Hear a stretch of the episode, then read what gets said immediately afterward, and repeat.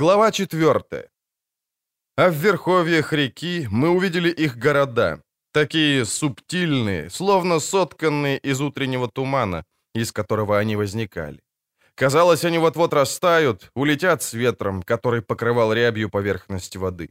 Там были особнячки, белые, как цветы лилий. Были башенки, казалось, сплетенные из плюща, мостики, воздушные, как плакучие ивы. И было многое другое, чему мы не могли найти имени и названия. А ведь мы уже дали имена и названия всему, что в этом новом, возродившемся мире видели наши глаза. Неожиданно где-то в дальних уголках памяти всплывали названия драконов и грифов, сирен и нимф, сильфит и дриад, белых единорогов, что в сумерки приходили к реке и склоняли к воде свои изящные головы. Всему мы как бы заново давали название, и все становилось близким, знакомым, свойским. Кроме них. Они, казалось, так похожие на нас, были чуждыми. Настолько чуждыми, что мы долго не могли найти название для этой чуждости. Хен Гедемгейт. Эльфы и люди. Хороший эльф, мертвый эльф. Маршал Милан Раупеннек. Несчастье пришло в строгом соответствии с извечной природой несчастий и стервятников. Оно висело над ними какое-то время, но выжидало соответствующего момента. Того часа, когда они удалились от поселений, редко разбросанных вдоль Гвенлеха и Верхней Буйны, миновали Каррайк и оказались на безлюдной, изрезанной оврагами полосе, предваряющей пущу. Несчастье безошибочно свалилось на жертву, а жертвой стала Трис. Вначале это выглядело малоприятно, но не очень опасно. Походило на обычное расстройство желудка. Геральт и Цири тактично старались не обращать внимания на вынужденные стоянки, вызванные недомоганием чародейки. Трис, бледная как смерть, потея и болезненно кривясь, держалась еще несколько часов, но ближе к полудню, просидев в придорожных зарослях ненормально долго, уже не в состоянии была сесть на коня. Цири хотела помочь ей, но это закончилось неудачей. Чародейка не смогла удержаться за гриву, сползла по боку лошади и повалилась на землю. Они подняли ее, уложили на плащ. Геральт молча развязал один из вьюков, отыскал шкатулку с магическими эликсирами, раскрыл и чертыхнулся. Все флакончики выглядели одинаково, а таинственные знаки на печатях ни о чем не говорили. «Который, Трис?» «Не один», простонала она, обеими руками ухватившись за живот. «Я не могу. Мне нельзя это принимать». «Что? Почему?» «У меня повышенная восприимчивость». «Что, у тебя? У чародейки?» «У меня аллергия».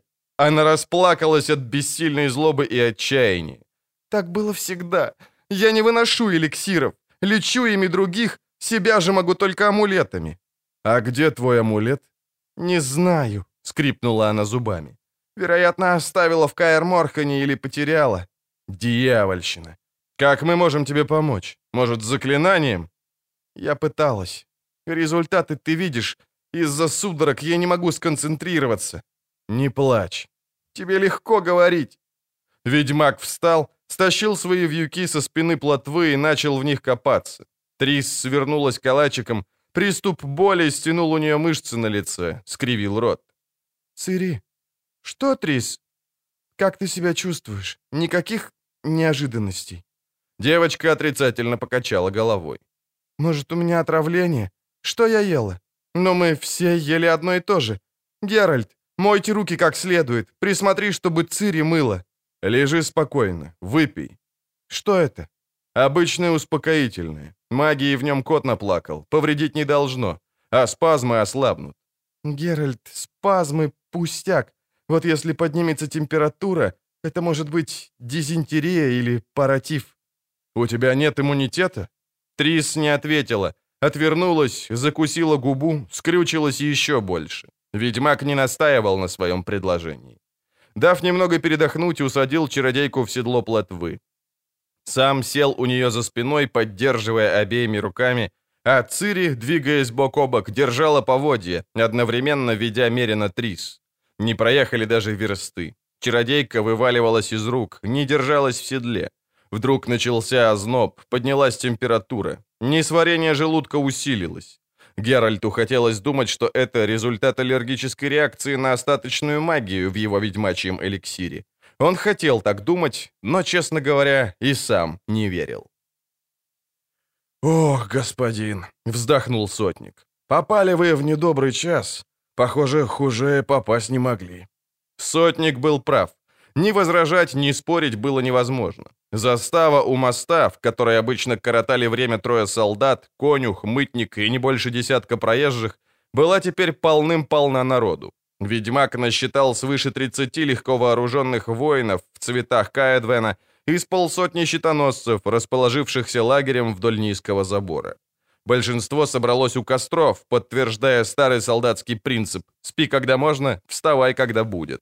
Через распахнутые настежь ворота было видно, что и во дворе тоже полно людей и лошадей. На площадке покривившейся сторожевой вышки несли вахту два солдата с готовыми к стрельбе арбалетами. На разъезженном копытами предмостье стояло шесть крестьянских телег и два купеческих фургона, а в загородке, тоскливо склонив головы к перемешанной с навозом грязи, маялось несколько распряженных валов. «Было нападение на заставу вчера ночью», — упредил сотник вопрос Геральта. «И два-едвашеньки подоспели, иначе б нашли тут одну землю спаленную». «Кто напал? Разбойники? Мародеры?» Солдат покрутил головой, сплюнул, глянул на Цири и скорчившуюся в седле Трис. «Зайдите во двор. Чародейка ваш вот-вот свалится с седла. У нас есть уже несколько раненых, одной будет больше. Какая разница?» В открытой выгородке под навесом лежало несколько человек в окровавленных повязках. Немного дальше, между чистоколом и деревянным колодцем с журавлем, Геральт заметил шесть неподвижных тел, накрытых мешковиной, из-под которой выглядывали лишь ступни в грязных стоптанных башмаках. «Покладите чародейку Тама, при раненых», — солдат указал на выгородку. «Да, милздарь ведьмак, и верно неудача, что больна. Несколько наших отхватили во время боя, нам бы не помешала магическая подмога.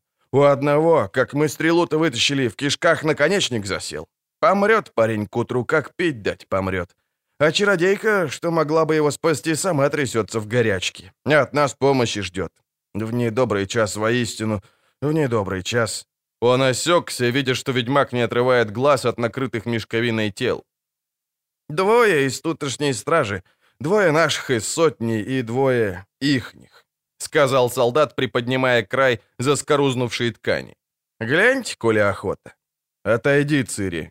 «Я тоже хочу!» — высунулась у него из-за спины девочка, раскрыв рот, глядевшая на трупы.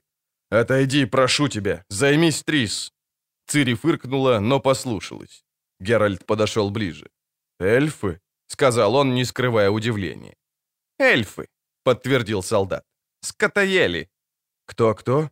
«Скотоели», — повторил солдат. «Лесные бандиты». Странное название. Если я не ошибаюсь, это значит белки. Скоятаэли. Ну да, милздарь, скотоели.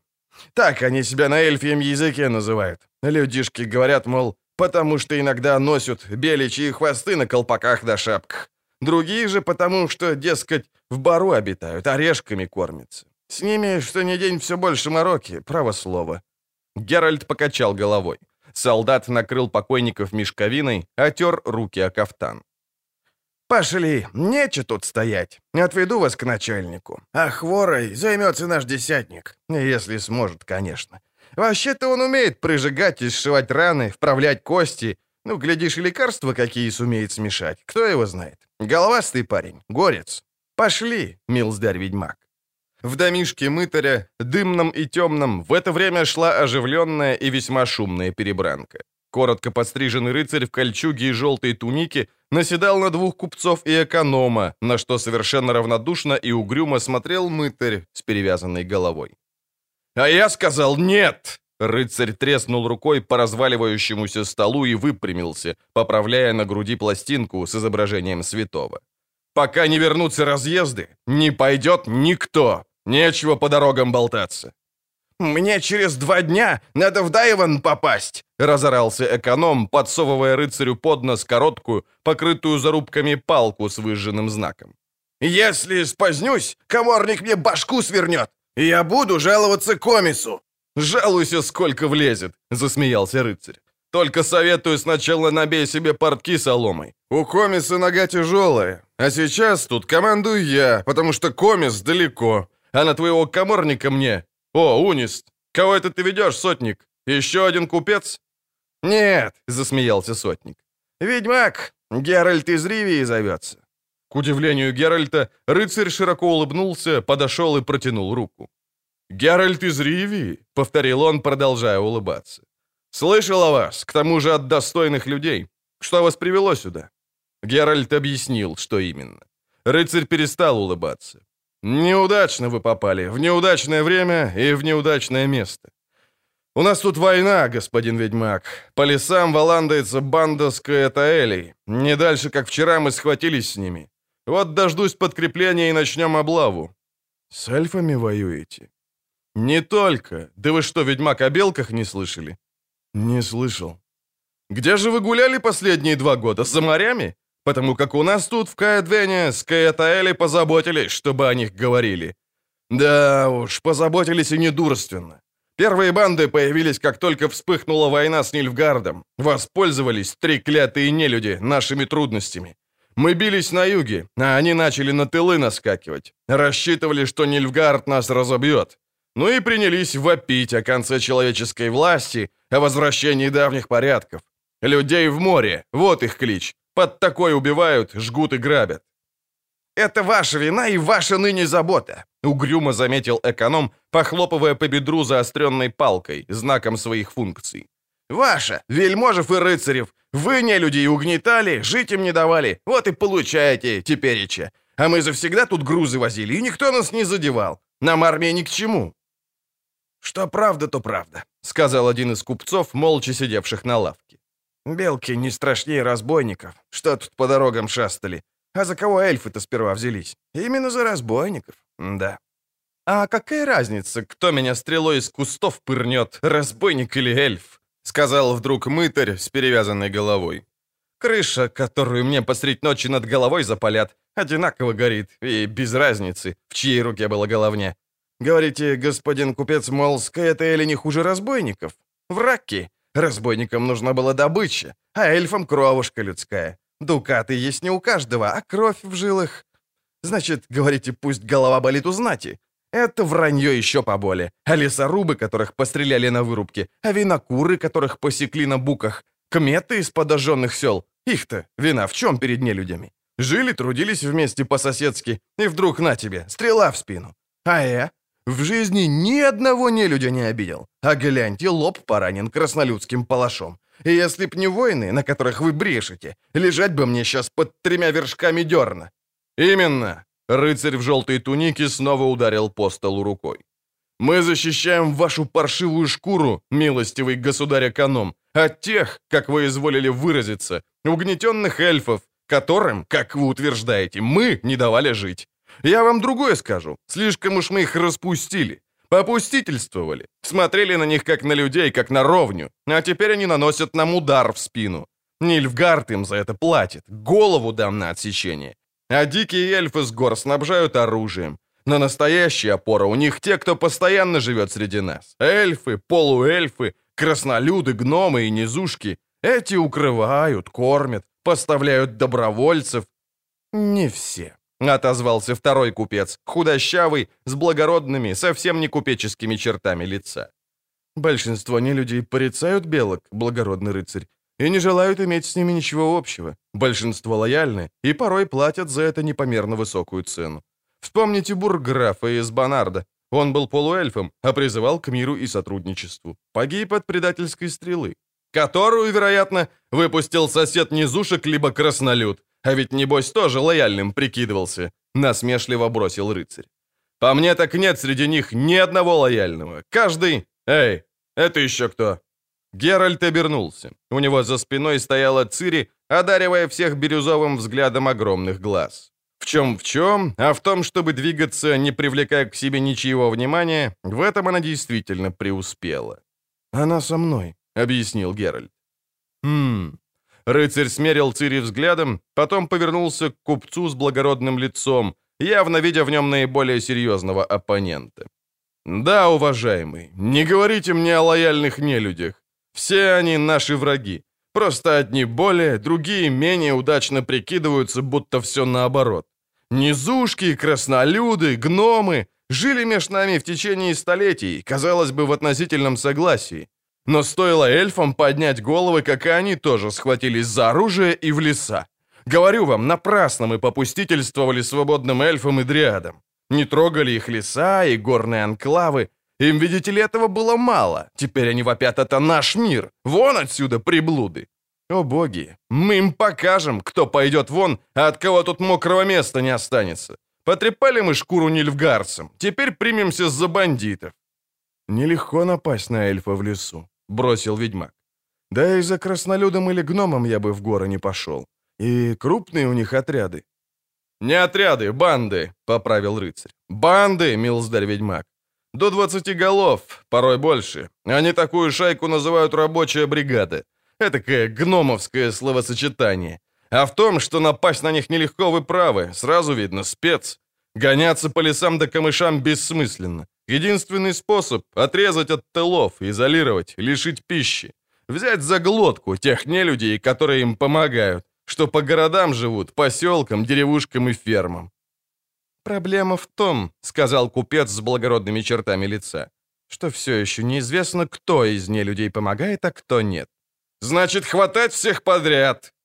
«Так», — криво усмехнулся купец, «где-то я это уже слышал. Всех за глотку и в рудники, в огороженные лагеря со сторожевыми вышками, в каменоломни, невинных тоже, женщин, детей. Так?» Рыцарь вскинул голову, схватился за рукоять меча, бросил резко.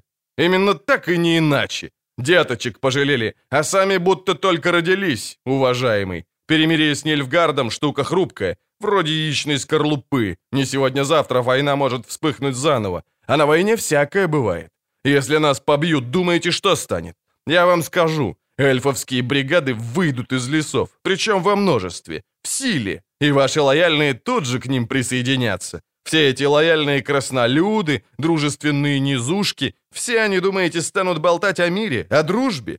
Нет, уважаемый, они станут животы нам вспарывать, кишки выпускать. Именно их-то руками Нильфгарты расправятся с нами. И утопят они нас в море, как обещают. Нет, цацкаться с ними нельзя. Либо они, либо мы. Третьего не дано. Дверь домика скрипнула, и появился солдат в окровавленном фартуке. «Прощения просим, коли помешал», — кашлянул он. «Кто из вас, господа, привез хворую?» «Я», — сказал ведьмак. «А что?» «Извольте за мной». Они вышли во двор. «Скверно с нею, милздарь», — сказал солдат, указывая на Трис. «Я дал ей водки с перцем и селитрой. Не помогло. Не очень».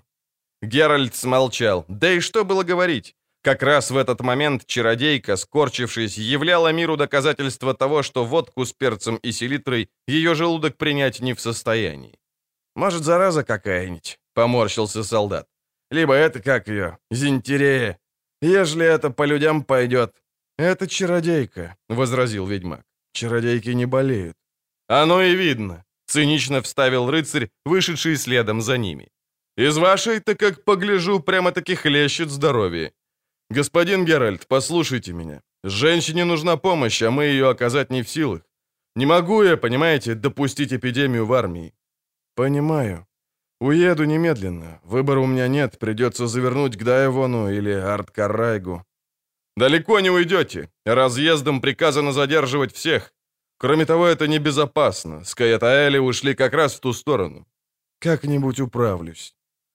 «После того, что я о вас слышал», — скривил губы рыцарь, — «не сомневаюсь, что управитесь. Но ведь вы не один, у вас на руках тяжелобольная женщина и та вон девчонка». Цири, пытавшаяся в этот момент очистить о перекладину лестницы запачканный навозом ботинок, подняла голову. Рыцарь кашлянул и опустил глаза. Геральт улыбнулся. За последние два года Цири почти забыла о своем происхождении и практически полностью избавилась от княжеских манер, но когда хотела, ее взгляд очень походил на взгляд бабушки. Так сильно походил, что королева Каланта наверняка гордилась бы внучкой. «Да, о чем это я?» — осекся рыцарь, смущенно дергая пояс. «Господин Геральт, я знаю, что вам делать. Поезжайте за реку, на юг. Догоните обоз, который идет по Большаку. Скоро ночь, они наверняка встанут на ночевку. К утру догоните». «Что за люди?» «Не знаю», — пожал плечами рыцарь.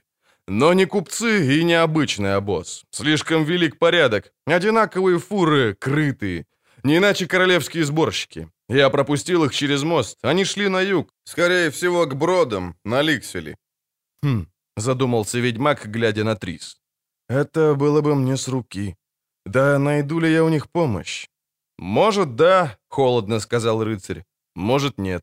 Только тут-то не найдете наверняка». Занятые разговорами, они не услышали и не заметили, как он подъехал. Костер, вокруг которого они сидели, просвечивал мертвенно-желтым светом сквозь полотнище на уставленных в круг фурах.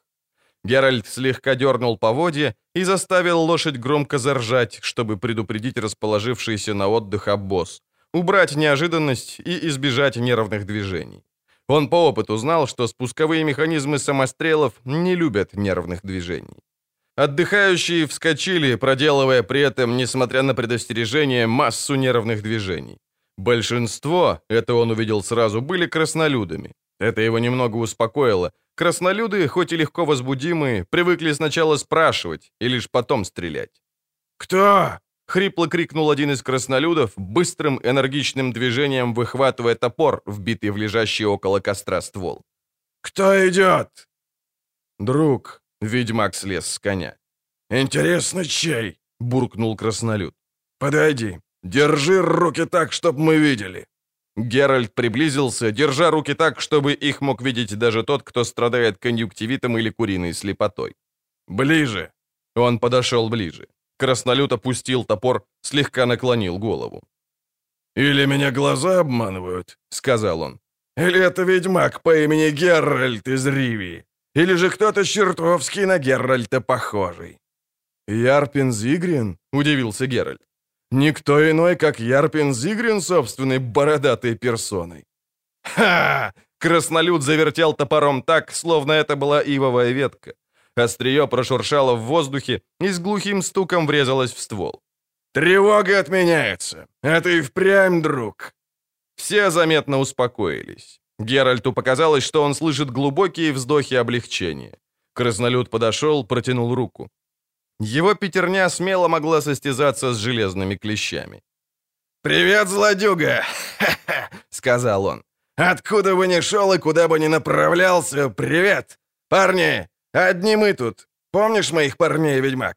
Это Янник Брас, это вот Ксавьер Морен, а этот Паулия Дальберг и иванный брат Реган.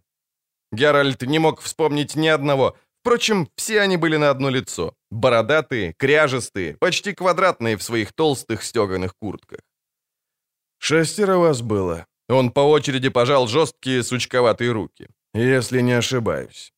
«Хорошая память», — рассмеялся Ярпин Зигрин. «Шестерка нас была, это точно. Но Люка Скорту оженился, осел в Махакаме и отпал от компании. Пацан дурашливый. Как-то никто не попался на его место пока что. А жаль. Шестерка, число в сам раз. Ни много ни мало. То ли теленка съесть, то ли бочонок опорожнить. Нету лучше, как в шестером. Похоже, Геральт головой указал на остальных, нерешительно топтавшихся при фурах. Вас тут достаточно, чтобы управиться с тремя телятами, не говоря уж о птице. Что за братья командуешь, Ярпин? Не я тут в командирах, Позволь представить тебе. Простите, Милсдарвенск. Не сделал сразу. Но я и мои парни Геральта знаем. Не один день. Есть у нас малость общих воспоминаний. Геральт — это комиссар Вильфрид Венск. Служит королю Хенсельту из Арт-Каррайга. Милостью богов царствующему в Каэдвене владыке. Вильфрид Венск был высокий, выше Геральта, а краснолюда вообще превышал двукратно. Одет он был в обычную простую одежду, какую носят сельские салтысы, коморники либо конные гонцы, но в его движениях чувствовалась резкость, жесткость и уверенность, которую ведьмак знал и распознать умел безошибочно, даже ночью, даже при скупом свете костра. Так держат себя люди, привыкшие к латам и оружию, оттягивающему пояс. Геральт был готов побиться об заклад на любую сумму, что Венск — профессиональный воин. Он пожал протянутую руку, слегка поклонился. «Сядем!» Ярпен Зигрин указал на ствол, в котором по-прежнему крепко сидел его огромный топор. «Ну, что поделываешь в сих краях, Геральт?» «Ищу помощи. Еду сам третей с женщиной и подростком. Женщина больна, серьезно. Догонял вас, чтобы помощи попросить». «Черт побери, лекаря-то у нас нету!» Краснолюд сплюнул на горящие чурки. «Где ты их оставил?» «Пол перехода отсюда, на Большаке». «Покажешь дорогу. Эй, вы там! Трое на коней, седлать запасных! Геральт, твоя больная баба в седле удержится?» «Вряд ли, потому и пришлось оставить». «Возьмите бурку, полотнище и две жерди с фуры! Быстро!» Вильфрид Венск, скрестив руки на груди, кашлянул. «Мы на тракте», — резко сказал Ярпин Зигрин, не глядя на него. «На тракте в подмоге не отказывают». «Холера!» — Ярпин отнял руку от лба Трис. «Раскаленная, что твоя печка! Не нравится мне это! А ежели тиф, аль дизентерия?» «Это не может быть ни тиф, ни дизентерия», — убежденно солгал Геральт, накрывая больную попонами. «У чародеев иммунитет против таких болезней. Скорее всего, пищевое отравление, ничего заразного». «Хм, ну ладно, пойду пошурую в торбах. Было у меня когда-то доброе снадобье против дресни, может, еще немного осталось». «Цири», — буркнул ведьмак, подавая девочке отвязанный от седла кожушок. «Иди спать, ты валишься с ног». «Нет, не навоз. Навоз положен трис. Ты ложись у костра». «Нет», — тихо возразила Цири, глядя на удаляющегося краснолюда. «Я лягу рядом с ней. Когда они увидят, что ты меня от нее убираешь, они тебе не поверят. Подумают, что это заразительно, и выгонят нас, как те, с заставы». «Заразно», — поправил ведьмак. «Геральт», — вдруг прошептала чародейка. «Где мы?» «У друзей». «Я здесь», — сказала Цири, гладя ее каштановые волосы. «Я с тобой, не бойся. Чувствуешь, как тут тепло? Горит костер, а краснолюд сейчас принесет лекарство против... против желудка, то есть от...» «Геральт», — простонала Трис, пытаясь выпростаться из-под покрывал. «Никаких... никаких магических эликсиров, запомни». «Помню, помню. Лежи спокойно». «Мне надо... Ах...» Ведьмак молча наклонился поднял чародейку вместе с коконом, покрывающих ее попон, и отправился в лес, во тьму. Цири вздохнула и тут же повернулась, слыша тяжелые шаги. Из-за фуры вышел краснолюд, держа под мышкой большой сверток. Пламя костра играло на острие топора, засунутого за пояс. Посверкивали пуговицы тяжелой куртки. «Где больная?» — буркнул он. «На помеле улетела?» Цири указала во мрак. «Ясно», — кивнул Зигрин. Я знаю эту боль и припаршивейшую слабость. Как был помоложе, жевал все, что удавалось отыскать или прибить, так что травился не раз. Кто она, чародейка ваша?» «Трис Меригольд». «Не знаю, не слышал. Впрочем, я редко сталкиваюсь с братством. Однако ж пора представиться. Меня зовут Ярпин Зигрин. А тебя, коза?» «Иначе», — буркнула Цири, сверкнув глазами. «Так-так», — захохотал краснолюд. «Прощения просим. Не распознал вам ракета? Так стало быть, никакая не коза, а знатная девица. Низко кланяюсь. Ну и как же благородную девицу звать, ежели не секрет?» «Не секрет. Цири». «Цири. А, и кто же ты такая, Цири?» «А вот это как раз и секрет». Цири гордо задрала носик. «Язычок у тебя, мозель, острый, как осиное жало!» Снова захохотал Ярпин. «Ну, прости, я принес снадобье и немного перекусить. Извольте принять. Или прогоните старого неотесанного мужлана Ярпина Зигрина». «Простите», — смутилась Цири, наклонила голову. «Трис действительно необходима помощь, милздарь Зигрин. Она очень больна. Спасибо за лекарство». «Пустое». Краснолюд снова осклабился. «Пошли, Цири, поможешь нам. Снадобье-то еще приготовить надо. Накрутим пилюль по рецепту моей бабки. Супротив этих пилюль никакая засевшая в кишках зараза не устоит. Он развернул свиток, вытащил что-то вроде куска торфа и небольшой глиняный горшочек. Цири заинтересовалась, подошла. «Следует знать, милейшая Цири», — сказал Ярпин, «что моя бабка разбиралась в лечении как никто. Дока была. Увы, источником всех и всяческих хворей считала безделье, а безделье лучше всего вылечивать батагом. Ко мне и моим родственникам таковое лечение она в основном применяла в профилактических целях. Калашматила нас по любому случаю, и Бизонова тоже. Исключительная была яга.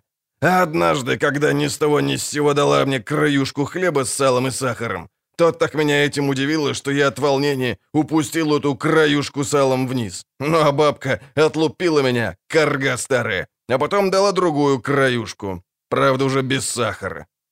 «Моя бабушка», — понимающе кивнула Цири, — «тоже однажды меня высекла. Розгами». «Розгами? Ха-ха! Моя как-то отдубасила меня черенком от кайла. Ну, хватит приятных воспоминаний. Давай-ка пилюли крутить. Бери, рви это и скручивай в шарики».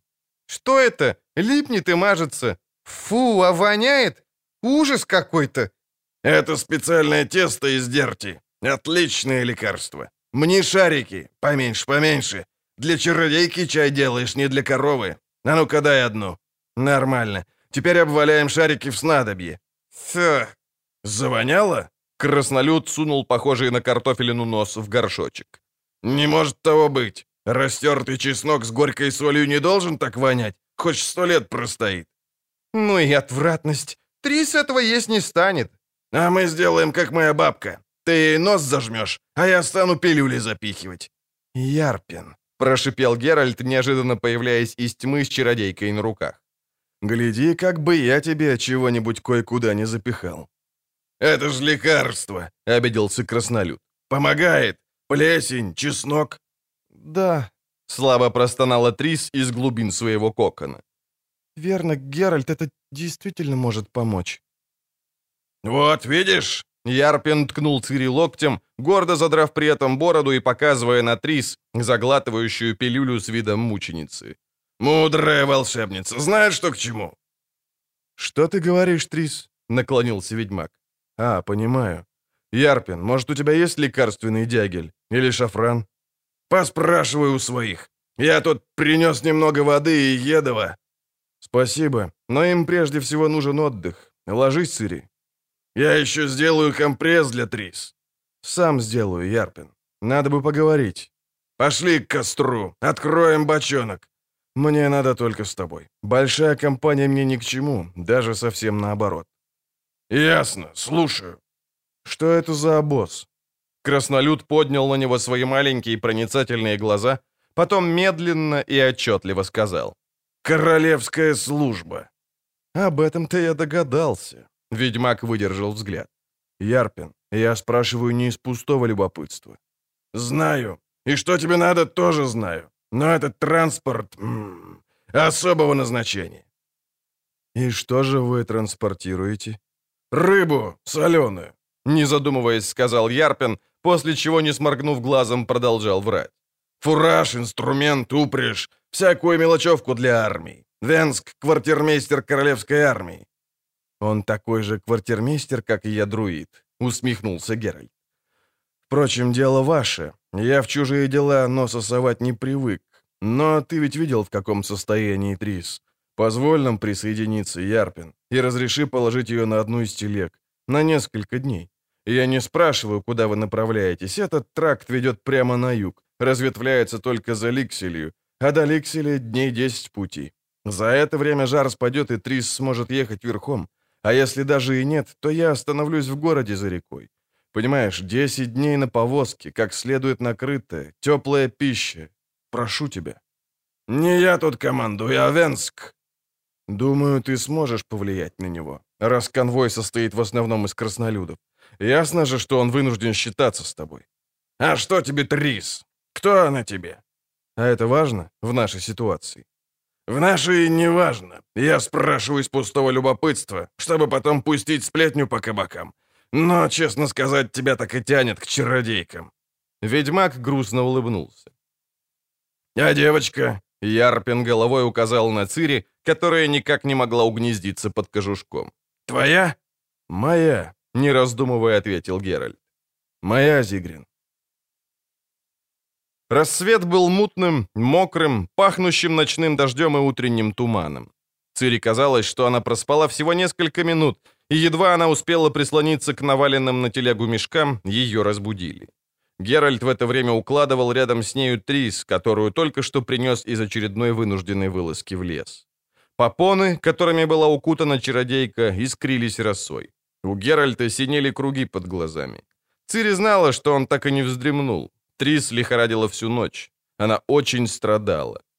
«Я тебя разбудил? Прости. Спи еще рано». «Что с Трис? Как она себя чувствует?» «Лучше», — простонала чародейка. «Лучше, но... Геральт, послушай, я хотела тебе...» «Да?» — наклонился к ней ведьмак, но Трис уже спала. Он выпрямился, потянулся. «Геральт», — шепнула Цири, — «нам позволят ехать на телеге?» «Посмотрим». Он закусил губу.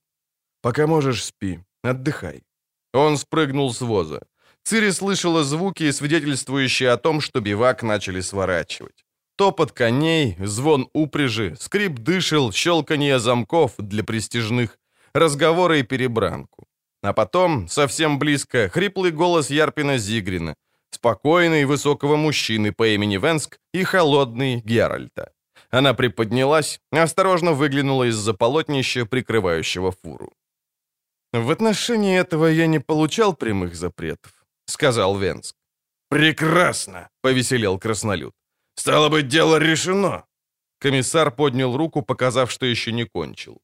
Некоторое время все молчали. Геральт и Ярпин терпеливо ждали. «Тем не менее», — сказал наконец Венск, «я отвечаю головой за то, чтобы обоз добрался до места назначения». Он снова замолчал. Никто не перебивал. Было ясно, что тому, кто надумал разговаривать с комиссаром, следовало привыкать к долгим паузам между фразами. «Чтобы добрался без происшествий», — докончил он спустя минуту. «И в назначенный срок, а забота о больной может нас задержать. «Мы идем с опережением», — заверил его Ярпин, немного переждав. «Идем впереди времени, господин Венск. Срок выдержим. А что касается безопасности, сдается мне, ведьмак нам не помеха. Дорога до самой Ликсели идет лесами. По обе стороны дикая пуща. А по пуще, говорят, болтаются всякие вредные существа». «Действительно», — согласился комиссар. Глядя ведьмаку в глаза, он, казалось, взвешивает каждое слово. Последнее время в Кэдвенских лесах можно встретить самых разных вредных существ, подзуживаемых не менее вредными существами. Они могут угрожать нашей безопасности. Король Хенсельд, зная о том, дал мне право приглашать добровольцев в помощь вооруженному эскорту. «Господин Геральт, я думаю, это решило бы нашу проблему». Ведьмак молчал долго, дольше, чем заняла вся речь Венска, густо пересыпанная паузами. «Нет», — сказал он наконец. «Нет, господин Венск, скажем ясно. Я готов оплатить за помощь, оказанную госпоже Меригольд, но не в такой форме. Могу присматривать за лошадьми, носить воду и дрова, даже кухарить. Но кнехтом у короля не стану. Прошу на мой меч не рассчитывать. Я не намерен убивать этих, как вы соблаговолили выразиться, вредных существ по приказу других существ, которых отнюдь не считаю менее вредными». Цири услышала, как Ярпин Зигрин громко засопел и кашлянул в кулак. Венск спокойно смотрел на ведьмака. «Понимаю», — бросил он сухо. «Люблю ясность. Хорошо. «Господин Зигрин, прошу побеспокоиться, чтобы наше движение не замедлилось. Что же до вас, господин Геральт? Думаю, вы окажетесь полезным и нужным в том, в чем сочтете возможным. И вас, и меня оскорбило бы, если б вашу полезность я рассматривал как плату за помощь, оказанную страдающей женщине. Она сегодня чувствует себя лучше?» Ведьмак утвердительно наклонил голову, несколько ниже и любезнее, чем делал это обычно как показалось Цири. Выражение лица Венска не изменилось. «Я рад», — сказал он после привычной уже паузы. «Взяв госпожу Меригольд на одну из фур, я принимаю на себя ответственность за ее здоровье, удобство и безопасность. Господин Зигрин, прикажите трогаться». «Господин Венск». «Слушаю, господин Геральт». «Благодарю вас». Комиссар наклонил голову как показалось Цири, несколько ниже и любезнее, нежели того требовали обычные, ни к чему не обязывающие приличия. Ярпен Зигрин пробежал вдоль колонны, громко выкрикивая приказы и распоряжения. Затем взгромоздился на козлы, гикнул и стегнул лошадей. Фура дернулась и загромыхала по лесной дороге. Тряска разбудила Трис, но Цири успокоила ее, сменила компресс на лбу. Качка действовала усыпляюще. Чародейка вскоре заснула. Цири тоже задремала, а когда проснулась, солнце уже стояло высоко. Она выглянула из-за бочек и тюков. Фура, на которой она ехала, возглавляла обоз. Следующий управлял краснолюд с повязанным вокруг шеи красным платком. Из разговоров, которые краснолюды вели меж собою, Цири знала, что его зовут Паулья Дальберг. Рядом с Паулья сидел его брат Реган. Видно было и Венска, едущего верхом в сопровождении двух коморников. Платва, кобыла Геральта, привязанная к телеге, тихо заржала, приветствуя Цири. Каштанки и буланного мерина нигде не было видно. Вероятно, они шли позади, вместе с запасными лошадьми обоза.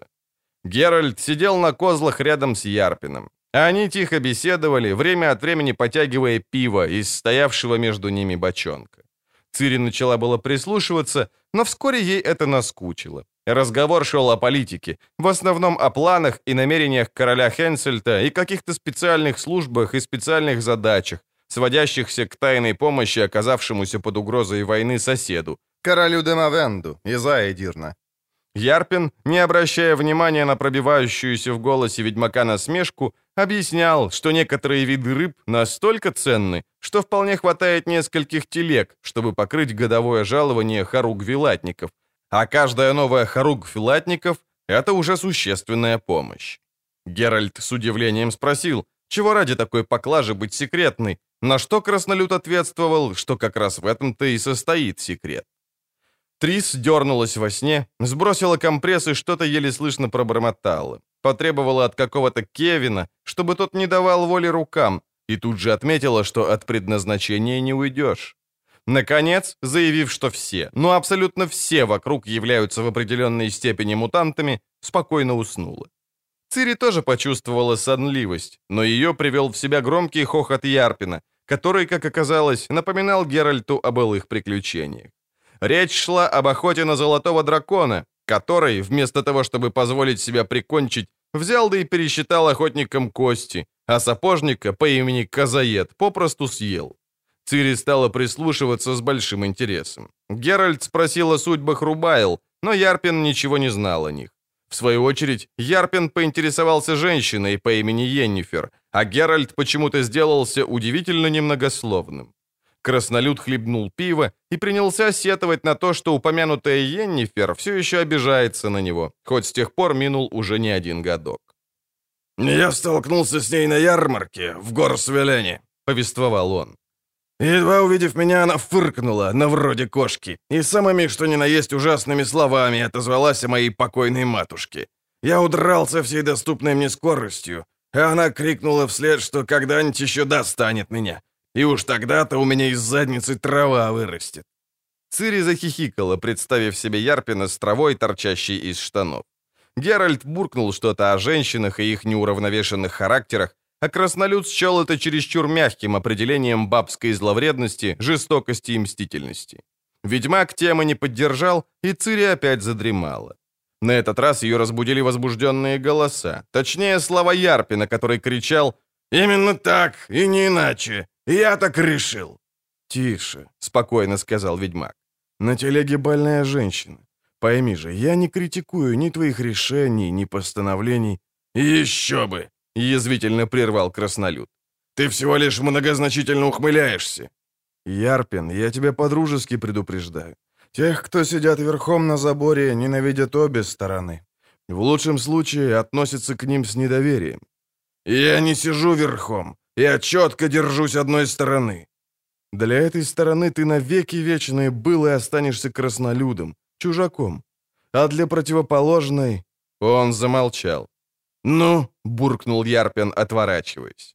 «Ну давай, чего ждешь? Скажи, что я предатель и пес на поводке у человеков, готовый за горсть серебра и миску отвратной жратвы броситься на побратимов, которые восстали против вас и бьются за свободу. Ну давай, давай, выблю это из себя. Не терплю недомолвок».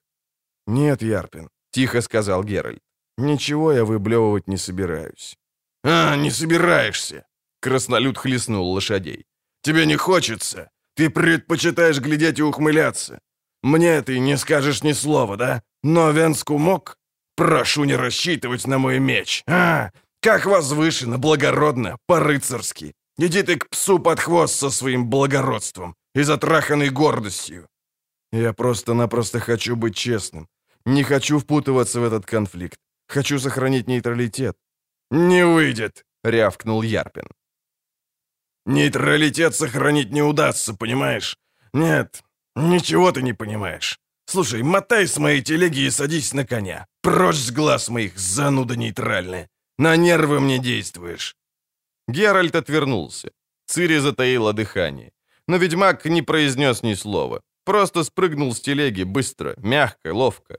Ярпен переждал, пока тот отвяжет плотву, и снова хлестнул лошадей, бормоча себе в бороду какие-то непонятные, но исключительно ярко звучащие слова. Цири поднялась, чтобы тоже спрыгнуть и отыскать свою каштанку. Краснолюд повернулся, окинул ее неприязненным взглядом. «С тобой тоже одна мука, коза!» — зло фыркнул он. «Больно нужны нам тут бабы и девчонки, черт побери! Отлить с козел не могу, всякий раз приходится останавливать лошадей и лезть в кусты!» Цири уперлась кулачками в бока, тряхнула пепельной челкой и задрала нос. «Да?» — пустила она петуха. «Пиво надо меньше пить, господин Зигрин, так реже хотеться будет». «Тебе-то что до моего пива, сопливка?» «Не верещите. Трис только что уснула». «Моя телега. Буду верещать, ежели мне так желается». «Бревно». «Чего-чего? Ах ты, коза бесстыжая!» «Бревно, бревно!» «Я тебе сейчас покажу бревно! О, дьявол! Бревно!» Краснолюд сильно откинулся назад, натянул вожжи в последний момент, когда лошади уже собирались переступить через перекрывающий дорогу ствол сосны. Ярпен привстал на козлах, кроя по-человечьи и по-краснолюдски, свистя и рыча, остановил упряжку. Краснолюды и люди, соскочив с телег, подбежали, помогли отвести лошадей на свободную дорогу. «Задремал никак, Ярпин», — буркнул, подходя Паулье Дальберг. «Черт, если б наехал, ось бы полетела. Колеса к черту! Что ты, мать твою...» «Мотай от седова, Паулье!» — рявкнул Ярпин Зигрин и зло хлестнул вожжами по конским крупам. «Счастливец!» — сладенько проговорила Цири, усаживаясь на козлы рядом с краснолюдом. «Сами видите, лучше держать на телеге ведьмачку, чем ехать одному. Вовремя я крикнула. А вот если бы вы в это время отливали с козел и наехали на бревно. Ну-ну, страшно подумать, что с вами могло тогда случиться». «Ты заткнешься?» «Уже молчу, ни словечко». Она выдержала не больше минуты. «Господин Зигрин». «Никакой я не господин». Краснолюд тыркнул ее локтем, ухмыльнулся. «Я Ярпин, ясно? Давай поведем телегу вместе, а?» «Ясно. Можно подержать вожжи?» «Погодь, не так. Наложи на палец указательный, прижми большим, о. О, вот так. Левую также. Не дергай, не натягивай слишком». «Так хорошо?» «Хорошо». «Ярпин». «Ну?» «Что значит сохранять нейтралитет?» «Быть равнодушным, безразличным», — нехотя буркнул он. «Не давай вожжам провисать. Левую сильнее на себя». «Как это безразличным? К чему безразличным?»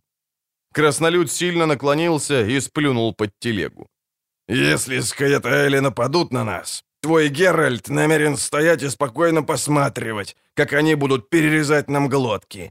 Ты, вероятно, приткнешься рядышком, ведь это будет наглядный урок. Тема занятий — поведение ведьмака в конфликте разумных рас». «Не понимаю». «Этому-то я как раз нисколько не удивляюсь». «Поэтому вы с ним ругались? Кто они, собственно, такие, эти скаятаэли, эти белки?» «Цири». Ярпин яростно растрепал бороду. «Это не для маленьких девчонок». «Ну вот, теперь ты на меня злишься. Я вовсе не маленькая. Я слышала, как о белках говорили солдаты на заставе. Видела двух убитых эльфов. А рыцарь говорил, что они э, тоже убивают. И что среди скаятаэлей не только эльфы. Краснолюды тоже есть».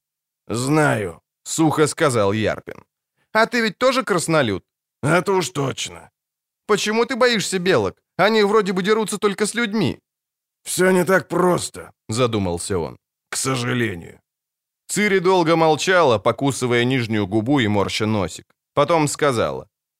«Знаю, белки борются за свободу, А ты хоть и краснолюд, но работаешь в специальной секретной службе короля Хенсельта и ходишь как пес на поводке у человеков». Ярпин хмыкнул, утер нос рукавом и выглянул с козел, проверяя, не подъехал ли Венск слишком близко. Но комиссар, занятый беседой с Геральтом, был далеко. «Слух у тебя что надо, деваха, прям как у сурка», — широко ухмыльнулся он. «Да ты и попонятливее тех, кому на роду написано рожать детей, варить похлебки да прясть. Тебе кажется, будто ты знаешь все. Это потому, что ты еще ребенок. Не делай дурашливых рожец, годков тебе это не прибавит, только становишься еще некрасивее, чем обычно. Удачно, признаю, ты поняла с Каэтелей. Понравилось тебе это словцо. Знаешь, почему ты так хорошо их понимаешь? Потому что Скаятели тоже на вроде детишек. Шпань, которая не понимает, что ее подзуживают, наускивают, что кто-то использует их ребячью дурость, подкармливая сказочками о свободе. Но ведь они действительно борются за свободу. Цири подняла голову, взглянула на краснолюда широко раскрытыми зелеными глазами. Как дриады в лесу Брокелон. Они убивают людей, потому что люди, некоторые люди творят им зло. Потому что когда-то это была ваша земля. Краснолюдов и эльфов и этих, как их, низушков, гномов и других. А теперь тут поселились люди, вот эльфы и... «Эльфы!» — фыркнул Ярпин. «Уж если быть точным, как раз они-то тут такие не пришей кобыли хвост, как и вы, люди, хоть и прибыли на своих белых кораблях за добрых тысячу лет до вас. Теперь-то они наперебой лезут со своей дружбой. Теперь-то мы братья, теперь-то лыбятся, болтают. Мы сородичи, побратимы, мы старшие народы. А раньше, ети их... А, раньше-то у нас мимо ушей свистели их стрелы, когда мы так первыми в мире были краснолюды.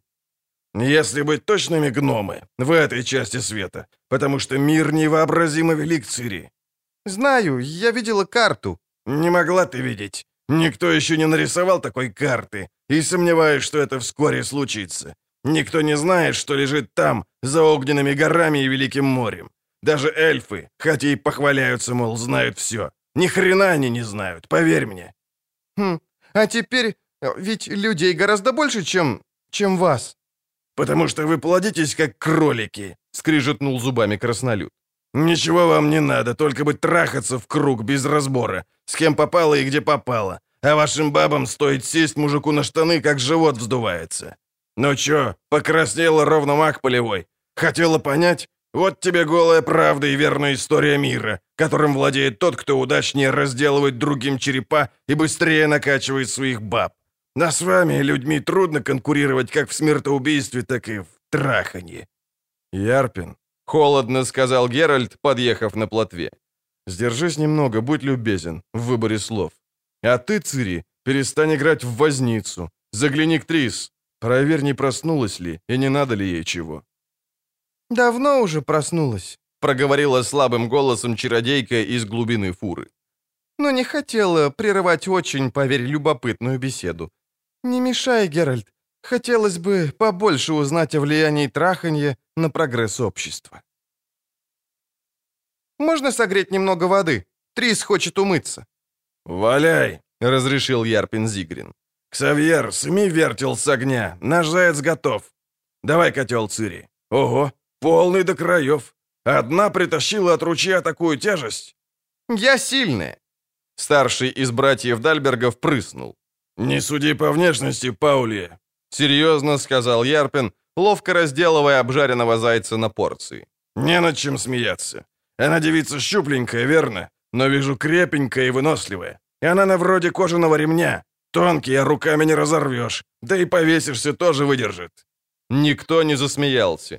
Цири подошла к развалившимся вокруг костра краснолюдам. На этот раз Ярпин Зигрин и четверка его парней развели собственный костер, потому что зайцем, которого подстрелил Ксавьер Моран, делиться не собирались. Им самим едва хватало на один, ну, два укуса. «Подкинь-ка в огонь!» — сказал Ярпин, облизывая пальцы. «Вода шипчей закипит». «Вода дурь!» — заметил Реган Дальберг, выплюнув косточку. «Мытье хворой токмо навредить может. Да и здоровому тоже. Помните старого Шрадера? Жена ему однажды велела помыться и в скорости после того помер, Шрадер-то. Потому как пес бешеный покусал. А не мылся б, то и пес не покусал бы. «Я тоже думаю», — заметила Цири, проверяя пальцем температуру воды в котле, «что ежедневно мыться — это уж слишком. Но Трис просит, а однажды даже заплакала. Вот мы с Геральтом и...» «Знаем», — кивнул старший Дальберг. «Но то, что ведьмак, никак надевиться не могу. Эй, Зигрин, ежели бы у тебя была баба, ты бы ее мыл и чесал, носил бы на руках кусты, чтоб она...» «Заткнись, Паулия», — прервал Ярпин. «Ты про ведьмака не того. Это порядочный мужик». «А я чего? Я ничего. Удивляюсь, Токма». «Трис», — задиристо вставила Цири, — «вовсе не его баба». «Тем больше удивляюсь». «Тем больше ты дуб, стал быть», — подвел итог Ярпин. «Цири, отлей малость воды на кипяток. Заварим чародейки еще шафрана с маком. Сегодня и вроде получало, а?» «Пожалуй», — буркнул Яник Брас. «Ради нее пришлось задерживать обоз всего шесть разов. Я, конечно, делом знаю, нельзя отказывать в помощи на тракте. Дурак тот, кто мыслит иначе. А кто откажет, тот вообще сверхдурак и подлый сукин сын. Но слишком уж долго мы в этих лесах топчемся. Слишком долго, говорю вам. Искушаем судьбу, холера. Слишком уж мы судьбу испытываем, парни. Тут опасно. Скаэтаэли, спалюнь, Яник. Ту-ту, Ярпин. Я драки не боюсь, и кровь лить не впервой, но... Ежели придет дело драться со своими... Мать их! Почему это нам выпало? Этот засратый груз должна сопровождать засратая сотня конных, не мы. Чтоб черти побрали умников из арт-карайга, чтоб их. Заткнись, говорю. Давай лучше горшок с кашей. Зайчатинкой, мать его, так червячка заморили. Теперь надо съесть чего-нибудь. Цири, поешь с нами? Конечно. Долго было слышно лишь чавканье, чмоканье да стук сталкивающихся в горшке деревянных ложек. «Зараза», — сказал Паулье Дальберг и протяжно рыгнул. «Я б еще чего съел». «Я тоже», — поддержала Цири и тоже рыгнула, восхищенная простецкими манерами краснолюдов. «Только не кашей», — сказал Ксавьер Моран. «Уже в глотке стоит эта пшонка. Солонина тоже обрыдла. Ну так нажрись травы, если у тебя такой изящный искус». «Или березу от шкурь зубами. Бобры вон, те так делают и живы. Бобраб я, пожалуй, съел. А я рыбки, — размечтался Паулья, с хрустом разгрызая добытый из-за пазухи сухарь. «Ходца мне рыбки, ей-бо!» «Так наловим рыбы!» «Где?» — проворчал Янник Брас. «В кустах?» «В ручье!» «Тоже мне ручей. На другой берег нассать можно. Какая там могет быть рыба?» «Есть там рыбы!» Цири облизнула ложку и сунула за голенище. Я видела, когда по воду ходила. Но какие-то больные. У них сыпь. Черные и красные пятна». «Форель!» — рыкнул Паулье, брызгая крошками сухаря. «А ну, ребята, к ручью! Ряган, скидывай портки. Сделаем сачок из твоих портков». «Почему из моих?» «Стаскивай мигом, не то по шее получишь, молокосос. Тебе мать что сказала? Меня слушать». «Поспешите, если рыбачить хотите. Вот-вот стемнеет», — сказал Ярпин. Сыре вода вскипела? Оставь, оставь. Ошпаришься и выможешься котлом-то. Знаю, что сильная, но уж позволь, я отнесу». Геральт уже ожидал. Они издалека заметили его белые волосы между раздвинутыми полотнищами фуры. Краснолюд перелил воду в бодейку. «Помощь нужна, ведьмак?» «Спасибо, Ярпин, Цири поможет». Температура у Трис уже спала, но слабость была прямо-таки чудовищной. Геральт и Цири уже наловчились ее раздевать и мыть, научились притормаживать ее благородные, но пока еще непосильные порывы к самостоятельности. Дело шло на удивление справно. Он держал чародейку в объятиях, Цири мыла и вытирала. Одно только Цири удивляло и раздражало. Трис излишне уж крепко, по ее мнению, прижималась к Геральту. В этот раз даже пыталась его поцеловать. Геральт движением руки указал на вьюки чародейки. Цири поняла сразу, потому что это тоже входило в ритуал. Трис всегда требовала, чтобы ее причесывали. Девочка отыскала гребень, опустилась на колени. Трис, наклонив к ней голову, обхватила ведьмака. По мнению Цири, слишком уж крепко. «Ах, Геральт!» — разрыдалась чародейка. «Как жаль! Какая жалость, что все, что было между нами...» «Трис, прошу тебя!»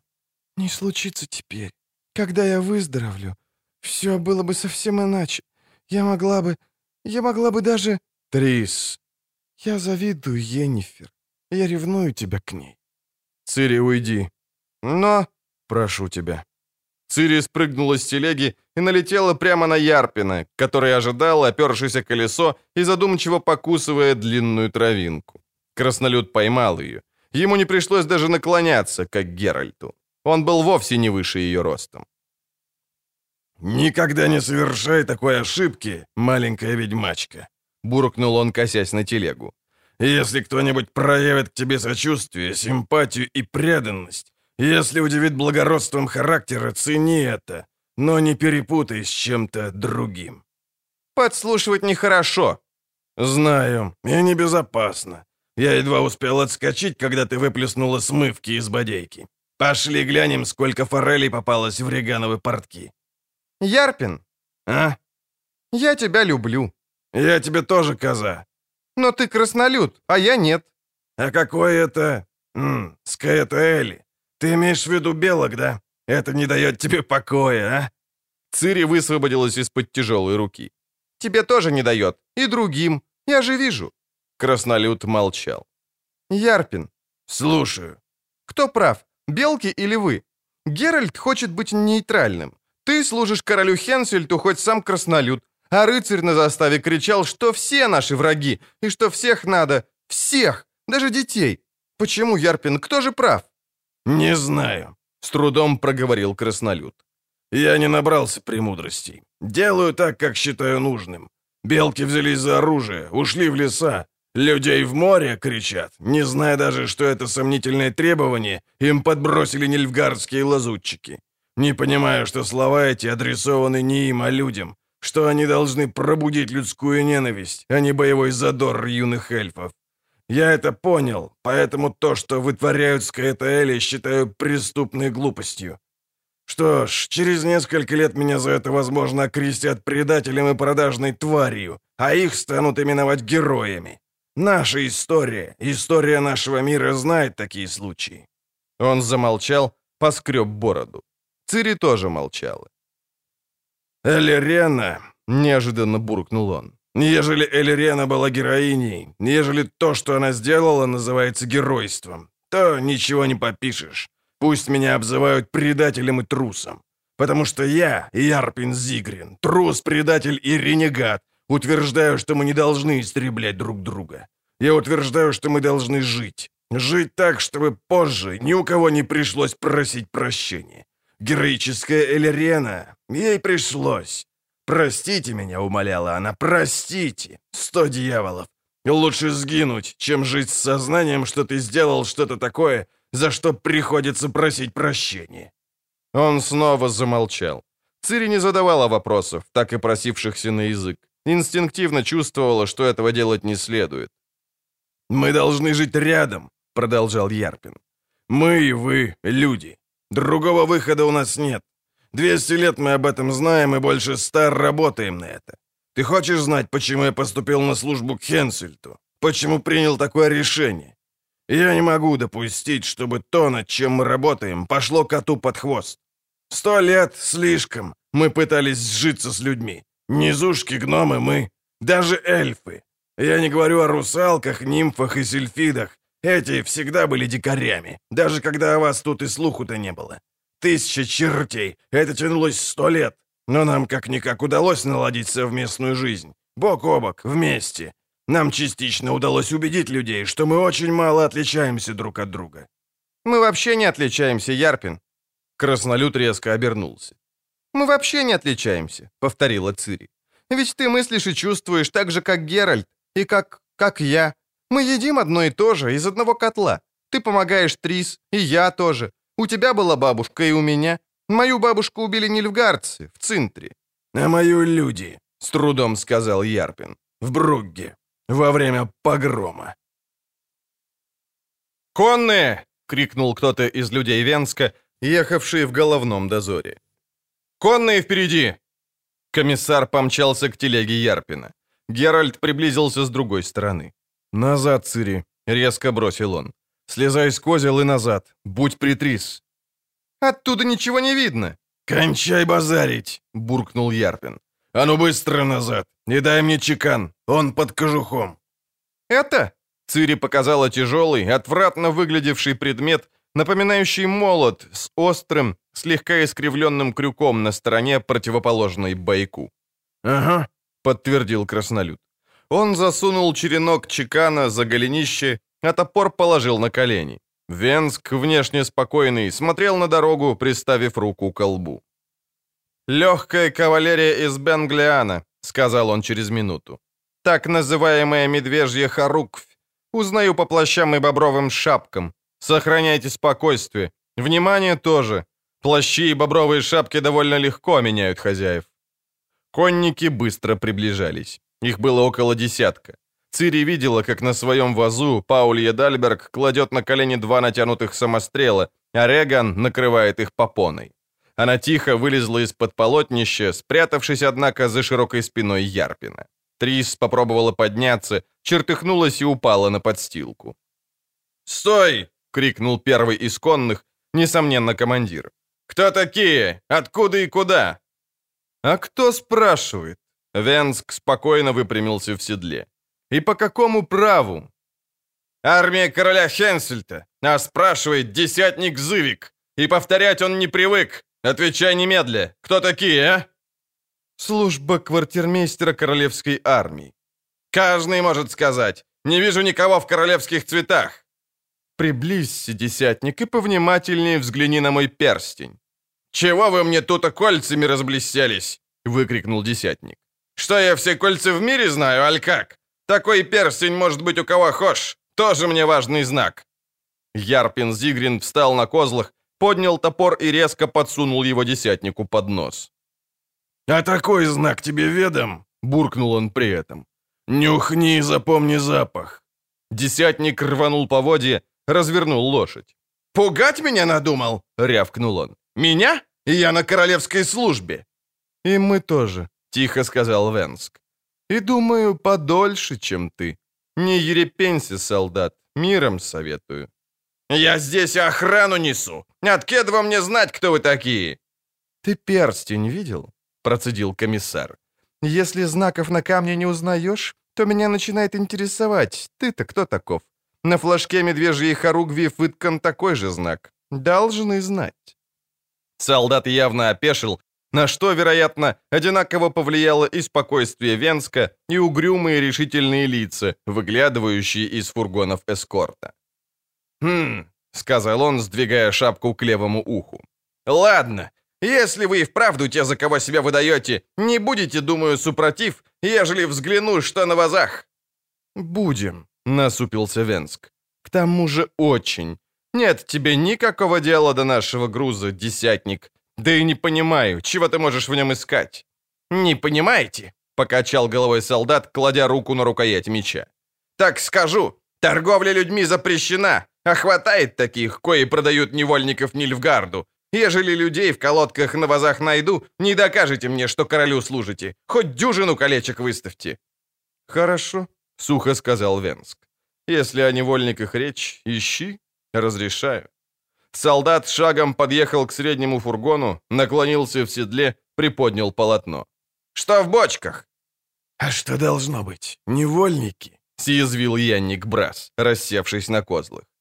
«Спрашиваю, что? Так отвечайте!» «Соленая рыба». «А в тех вон ящиках?» Солдат подъехал к следующему возу, пнул по бортику. «Подковы!» — проворчал Паулье Дальберг. «А там позади буйволиные шкуры.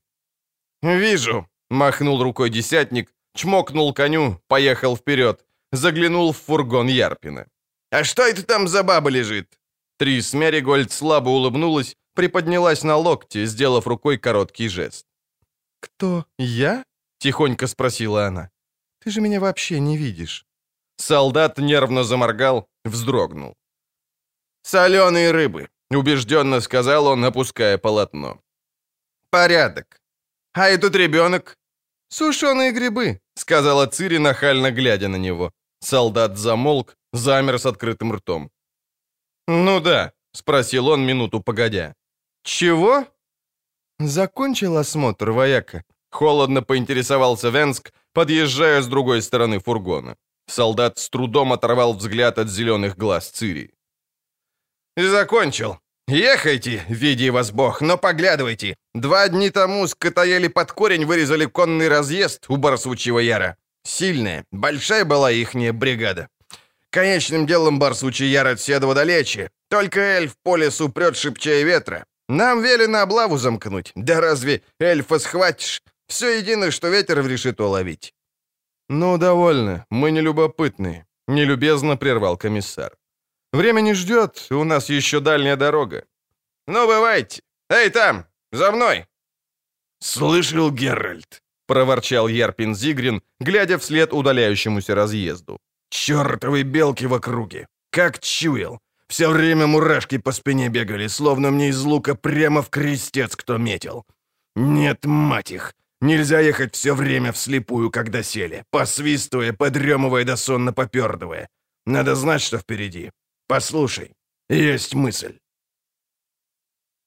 Цири резко дернула каштанку, сразу сорвалась в галоп, низко наклонившись в седле. Геральт, занятый разговором с Венском, выпрямился. «Не дури!» — крикнул он. «Без фокусов, девка! Хочешь шею сломать? И не отъезжай очень-то далеко!» Больше она не услышала ничего, слишком сильно вырвалась вперед. Сделала это нарочно. Надоело выслушивать ежедневные поучения. Не так быстро, не так резко, Цири. Та-та-та, не отдаляйся, па-па-па, будь осторожна, папа. Ну, совсем так, будто я девчонка малая, подумала она. А мне уже почти тринадцать. У меня резвая каштанка и острый меч за спиной. И ничего я не боюсь, и весна кругом. «Эй, смотри, задок сотрешь!» Ярпин Зигрин, еще один мудрила, папа! Дальше, дальше, галопом по выбоинам, через зеленые травы и кустики, через серебристые лужи, через золотой влажный песок, через перистые папоротники. Испуганная лань умчалась в лес, только сверкнула в прыжках черно-белым фонариком зада. С деревьев взлетают птицы, цветастые сойки и золотистые щурки, черные болтливые сороки со смешными хвостами. Из-под копыт взметается вода в лужах и выбоинах. Дальше, дальше. Лошадь, которая слишком долго еле-еле шевелила ногами, плетясь за обозом, идет легко, мчится резво, быстро. Ее радует скорость, играют мускулы, влажная грива хлещет Цири по лицу. Лошадь вытягивает шею, Цири опускает поводье. Дальше, лошадка, не грызи удила мундштук, дальше, в карьер, в карьер, быстрее, быстрее. Весна. Она придержала каштанку, оглянулась. Ну, наконец-то одна. Наконец-то далеко. Уже никто не поругает, не станет увещевать, не обратит внимания, не будет грозиться, что покончит, мол, с такими поездочками. Наконец-то одна, свободна, вольна и независима. Теперь помедленнее, легкой рысью. Ведь это же прогулка не ради одного только удовольствия. У нее тоже есть определенные обязанности. Ведь сейчас и на конный разъезд. Патруль, передовое охранение.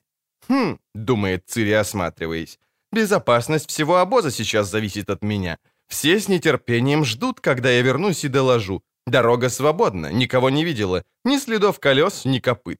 Доложу, а тогда тощий господин Венск с холодными голубыми глазами серьезно кивнет. Ярпин Зигрин оскалит желтые конские зубы. Пауль Едальберг кивнет. Молодец, малыш. А Геральт едва-едва улыбнется. Улыбнется, хотя последнее время он улыбается так редко. Цири осматривается, все фиксирует в памяти. Две поваленные березки не проблема. Куча веток не страшно, телеги пройдут. Промытый дождем ровик, что за преграда? Колеса первой фуры пробьют колею, остальные пройдут следом. Большая поляна — отличное место для привала. Следы? Какие тут могут быть следы? Никого тут нет. Лес. Птицы верещат среди свежих зеленых листиков. Коричнево-рыжая лиса не спеша перебежала дорогу. И все пахнет весной. Дорога переламывается на половине холма, скрывается в песчанистом яре, уходит под кривые сосенки. Цири съезжает с дороги, взбирается по склону, чтобы сверху осмотреть район и коснуться мокрых, пахучих листьев. Соскакивает с седла, забрасывает вожжи на сук, медленно идет через покрывающий холм можжевельник. По другую сторону холма видна проплешина, зияющая в гуще леса, словно кто-то выгрыз часть деревьев. Вероятно, след после пожара, который полыхал здесь давным-давно, потому что нигде не видно пепелище, всюду зелено от невысоких березок и елочек. Дорога, докуда хватает глаз, кажется свободной и проезжей. И безопасной. «Чего они боятся?» — подумала Цири. «Скаятаэлей? А чего их бояться? Я не боюсь эльфов. Я им ничего не сделала». Эльфы, белки, скаятаэли. Прежде чем Геральт приказал ей отойти, Цири успела рассмотреть трупы на заставе. Особенно запомнился один, с лицом, закрытым слепившимися от коричневой крови волосами, с неестественно вывернутой и выгнутой шеей. Застывшая в жуткой гримасе верхняя губа приоткрывала зубы, очень белые и очень мелкие, нечеловеческие. Она запомнила обувь эльфа, потрепанную и истертую, длинную, до колен, внизу шнурованную, сверху защелкивающуюся на многочисленные кованные крючки. Эльфы, которые убивают людей, сами гибнут в борьбе. Геральт говорит, что надо соблюдать нейтралитет, а Ярпин, что надо поступать так, чтобы потом не приходилось просить прощения. Она пнула кротовью горку, задумчиво поводила носком ботинка по песку. Кто, у кого и за что должен просить прощения? Белки убивают людей, а Нильфгард им за это платит. Использует их, подзуживает, наускивает. Нильфгард. Нет, Цири не забыла, хоть очень бы хотела забыть, о том, что случилось в Цинтре, о бродяжничестве, отчаянии, страхе, голоде и боли, о маразме и отупении, которые наступили позже, гораздо позже, когда ее нашли и приютили друиды из Заречья. Она помнила это как в тумане, а хотела перестать помнить вообще. Но это возвращалось. Возвращалось в наваждениях и снах. Цинтра. Топот коней и дикие крики, трупы, пожар. И черный рыцарь в крылатом шлеме. А потом хаты в заречье, почерневшая труба на пепелище. Рядом у нетронутого колодца черный кот, зализывающий страшный ожог на боку. Колодец, журавль, ведро. Ведро полное крови. Цири протерла лицо, глянула на ладонь. Ладонь была мокрая. Девочка хлюпнула носом, вытерла слезы рукавом. «Нейтралитет? Равнодушие?» Ей хотелось кричать. «Ведьмак, равнодушно взирающий на бойню?» «Нет, ведьмак должен защищать людей от лешего, вампира, оборотня и не только. Он обязан защищать от любого зла. А я в Заречье видела, что такое зло. Ведьмак обязан защищать и спасать, защищать мужчин, чтобы их не подвешивали как мишени для стрел за руки на деревьях и не насаживали на колья, защищать светловолосых девушек, чтобы их не распинали между вбитыми в землю колышками, защищать детей, чтобы их не резали и не бросали в колодцы. Защиты заслуживает даже кот, обгоревший в подожженном сарае. Поэтому я стану ведьмачкой. Для того у меня и меч, чтобы защищать таких, как люди из Соддена и Заречья, потому что у них ведь мечей нет. Они не знают выпадов, финтов, полуоборотов, вольтов и пируэтов.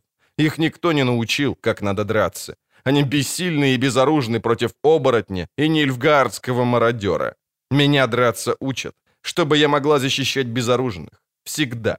Я никогда не буду нейтральной, никогда не буду безразличной, никогда. Она не знала, что ее подтолкнуло. То ли тишина, холодной тенью опустившаяся на лес, то ли движение, пойманное краешком глаза. Но она отреагировала мгновенно. Рефлекс, приобретенный и выработанный в лесах Заречья, когда, убегая из Цинтры, она мчалась на перегонки со смертью. Она упала на землю, вползла под куст можжевельника и замерла.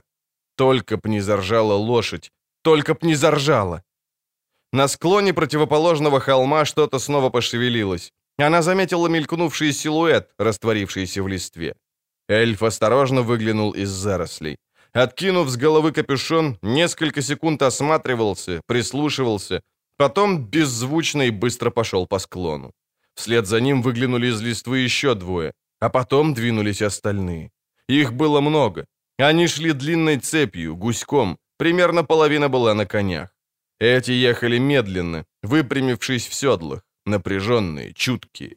Несколько секунд она видела всех четко и хорошо, когда в абсолютной тишине они передвигались на фоне неба, в светлом прорыве в стене деревьев, а потом скрылись, растворились в мерцающей тени чащи. исчезли без шороха и шелеста, словно духи. Не топнула копытом, не заржала ни одна лошадь, не хрустнула ветка под ногой или подковой, не звякнуло оружие, которым они были увешаны. Эльфы скрылись, но Цири не шевелилась, продолжала лежать, прижавшись к земле под можжевеловым кустом, стараясь дышать как можно тише. Она знала, что ее может выдать испуганная птица или зверь, а птицу или зверя может напугать любой шорох и любое движение, даже самое незаметное, самое осторожное. Она поднялась лишь тогда, когда лес успокоился совсем, а среди деревьев, между которыми скрылись эльфы, застрекотали сороки. Поднялась только для того, чтобы оказаться в крепких объятиях. Черная кожаная перчатка зажала ей рот, приглушила крик ужаса. «Тихо!» «Геральт!» «Тихо, я говорю». «Ты видел?» «Видел». «Это они?» — шепнула она. «Скаятаэли, да?» «Да. А ну быстро на коней. Гляди под ноги». Осторожно и тихо они спустились с холма, но на тракт не вернулись, а остались в чащобе. Геральт внимательно осматривался, не разрешал ей ехать, не отдавал поводья каштанки, вел лошадь сам. «Цири», — проговорил он вдруг, — «ни слова о том, что мы видели. Ни Ярпину, ни Венску, никому, понимаешь?» «Нет», — буркнула она, опуская голову. «Не понимаю. Почему я должна молчать? Ведь их надо предупредить. За кого мы, Геральт? Против кого? Кто наш друг? Кто враг?» «Завтра отделимся от обоза», — сказал он, помолчав. «Трис уже почти здоровы. Попрощаемся и поедем своим путем. У нас будут собственные проблемы, собственные тревоги и собственные трудности. Тогда, надеюсь, ты наконец поймешь, что не надо делить обитателей нашего мира на друзей и врагов. Мы должны быть нейтральны, безразличны, да? А если они нападут? Не нападут. А если... Послушай меня. Повернулся он к ней. Как думаешь, почему такой важный транспорт, груз золота и серебра, тайную помощь короля Хенсельта Аэдирну сопровождают краснолюды, а не люди? Я уже вчера видел эльфа, который наблюдал за нами с дерева. Я слышал, как они ночью прошли мимо обоза. Скаятаэли не нападут на краснолюдов Цири. «Но они здесь!» — проворчала она. «Здесь! Вертятся, окружают нас!» «Я знаю, почему они здесь. Покажу тебе». Он резко развернул коня, кинул ей поводья. Она тронула каштанку пятками. Лошадь пошла быстрее, но он жестом приказал оставаться позади. Они пересекли тракт, снова въехали в чащу. Ведьмак вел, Цири ехала следом. Оба молчали. Долго. «Взгляни». Геральт осадил лошадь. «Взгляни, Цири». «Что это?» «Шаэрровед».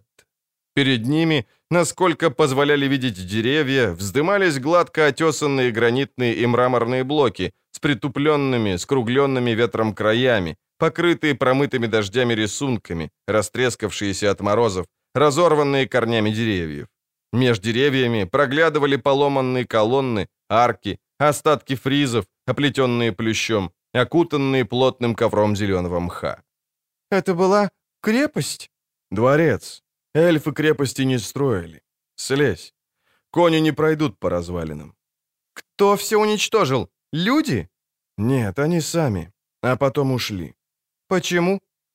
«Знали, что больше сюда не вернутся. Это случилось после второго столкновения между ними и людьми, больше двухсот лет назад. До того, уходя, они оставляли города нетронутыми. Люди строили свои дома на фундаментах эльфовых построек. Так возникли Новиград, Оксенфурт, Вызима, Третагор, Марибор, Цидарис и Цинтра. «Цинтру тоже?» Он утвердительно кивнул, не отрывая глаз от руин. «Ушли», — шепнула Цири. «Но теперь возвращаются. Зачем?» Чтобы взглянуть. На что? Он молча положил руку ей на плечо, легонько подтолкнул. Она спрыгнула с мраморных ступеней, спустилась ниже, придерживаясь за пружинищие ветви кустов орешника, пробивающегося из каждой щели в амшелых, потрескавшихся плитах. Здесь был центр дворца, его сердце, фонтан. «Здесь?» Удивилась Цири, глядя на ольхи и белые стволы берез, столпившихся среди идеальных глыб и блоков. «Здесь? Но тут ничего нет». «Идем». Поток, питавший фонтан, видимо, часто менял русло, терпеливо и неустанно подмывал мраморные и алебастровые плиты, а те спускались, образуя запруды и снова направляя воды потока в новую сторону. В результате вся территория оказалась иссечена неглубокими промойнами старец. Кое-где вода стекала каскадами по остаткам постройки, смывая с них листья, песок, в этих местах мрамор, терракота и мозаика все еще искрились свежими красками, словно лежали тут не два столетия, а три дня. Геральт перепрыгнул через ручей и пошел туда, где еще сохранились остатки колоннады. Цири шла следом. Они соскочили с крошившихся ступеней, наклонив головы, вошли под нетронутый свод арки, наполовину ушедший в земляной вал. Ведьмак остановился, указал рукой. Цири громко вздохнула. На многоцветной от раздробленной терракоты насыпи рос большой розовый куст, усыпанный десятками прелестных бело-лиловых цветов. На лепестках поблескивали капельки росы, сверкающие словно серебро. Куст оплетал своими побегами большую плиту из белого камня. А с плиты на них глядело печально красивое лицо, тонкие и благородные черты которого не смогли стереть и размыть ни ливни, ни снега. Лицо, которое не сумели исковеркать зубило варваров, вылущивающих из барельефа золота орнаментов, мозаику и драгоценные камни. «Айлерен», — сказал Геральт после долгого молчания. «Какая красивая!» шепнула Цири, ухватив его за руку. Ведьмак словно и не заметил. Он смотрел на барельеф и был в этот момент далеко-далеко, в ином мире и времени. «Айлерен», — повторил он спустя минуту, которую краснолюды и люди называют Элиреной. Она вела эльфов в бой 200 лет тому назад. Старейшины возражали. Они знали, что шансов победить у них нет. Понимали, что могут уже не воспрянуть после поражения. Они хотели спасти свой народ, хотели выжить. И решили разрушить города, уйти в недоступные дикие горы и ждать. Эльфы — долгожители Цири, по нашим меркам почти бессмертны. Люди казались им чем-то таким, что минует, как засуха, как тяжкая зима, как налет саранчи. А потом снова пойдут дожди, наступит весна, проклюнется новый урожай. Они хотели переждать, да, переждать, Решили уничтожить города и дворцы, в том числе и свою гордость, Шайровед. Да, хотели переждать, но Элирена... Элирена подняла молодых. Они взялись за оружие и пошли за ней на последний отчаянный бой. И их истребили. Безжалостно истребили. Цири молчала, не отрывая глаз от прекрасного мертвого лица. Они умирали с ее именем на устах. Тихо продолжал ведьмак повторяя ее призыв, ее клич. Они погибали за Шайравед, потому что Шайравед был символом. Они погибали в борьбе за камень и мрамор. И за Айлерен. Как она и обещала, они умирали достойно, геройски, с честью. Они сберегли честь, но обрекли на гибель собственную расу, собственный народ. Помнишь, что тебе сказал Ярпин?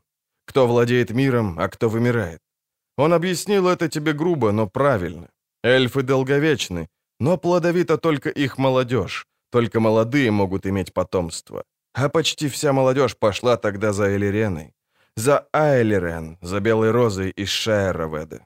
Мы стоим в руинах ее дворца, у фонтана, плеск которого она слушала вечерами. А это... это были ее цветы. Цири молчала. Геральт привлек ее к себе, обнял.